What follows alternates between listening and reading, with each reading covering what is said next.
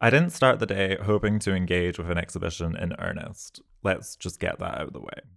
I thought I would write one of my wry and pithy reviews of two shows Moral Limb by the Scottish artist Amy Winstanley at Stallan-Brand, an architect's office, and Pour the Fear, Solastalgic Synchronicities by Ukrainian Canadian artist Ayla Dmyterko at Lunchtime Gallery, a bookshop.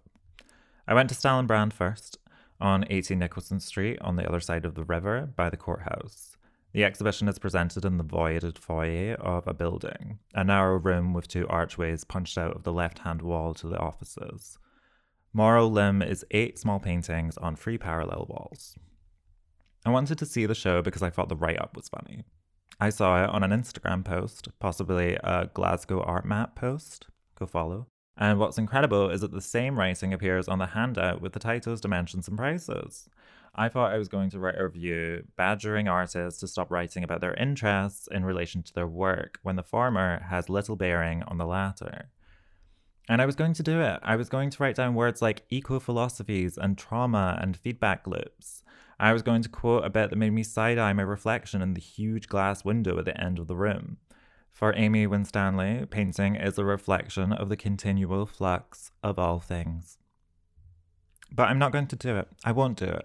What I thought would be better upon looking at the paintings would be to write about natural fuzz, to write about a style of painting haunting me from every gallery around here. Natural fuzz is a sheeted ghost knocking my lights out every night. I'll throw out some descriptors, some telltale signs.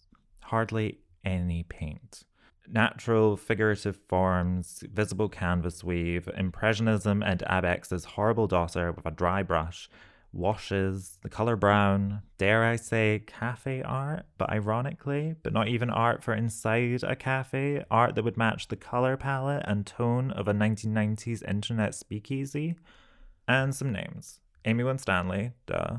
Stephen Polich, Patrick McAlendon, Jesse Whiteley, Andrew Sim, James Owens, and our next exhibitor, Ayla Dmyterko. And I was going to write it. I was excited. I ran, I didn't run, to lunchtime because I know they love curating natural fuzz. I knew they'd have something. Ayla Dmyterko paints warm, eco oriented paintings on linen, the weave exposed under thin layers.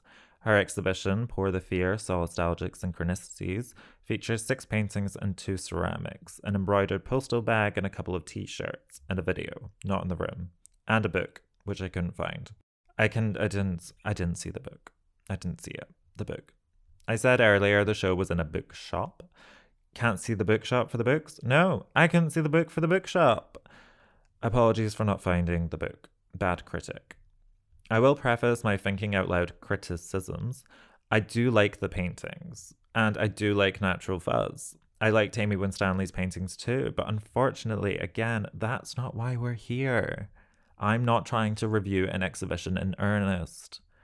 I will touch on Dmyterko's still life floral arrangements encased in found wood frames and melted beeswax, and the more abstract landscapes found at Stallan-Brand, for fun.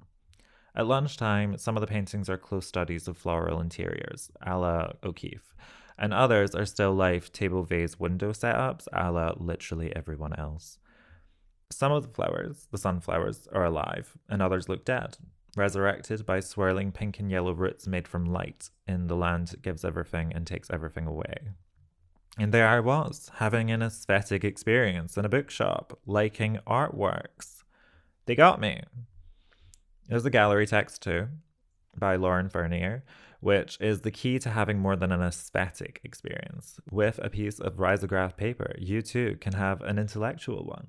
The text reads like a very short Fitzcarraldo edition you were convinced was going to be good because of the blue cover, and it might be good, but you're not sure.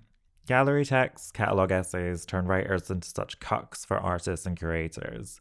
The writing is fine. I have no qualms. I'm actually at capacity for qualms right now. I can't take on any more qualms. No thanks. If I have one more qualm, I'll burst. I began the day viewing art, excited to poke fun at the arrangement of art adjacent buzzwords nestled in theory and topical discourses. Decolonize the eco mind to relieve the trauma of the Western paradigm crisis and I was eager to tell some people that their paintings looked kind of similar. And I was going to ask if they were all in on it. Do you have a group chat? A shared Pinterest board? And I saw some art I liked and read a bit of intellectualism. And here I am, though, back where I started, wondering what a synchronistic philosophical practice is. Oh, it's syncretistic. It's a syncretistic philosophical practice is. And I wonder now for how long I can quote art writing in bad faith for my own enjoyment. um, thank you so much for listening. This has been Grace's Diary. My name is Andy Grace Hayes. That's where the grace comes from. Um, yeah, I don't really know what to say actually. Um, I have a really bad back right now, so if you don't like it, then you can't say anything because I have a really bad back. Um, bye.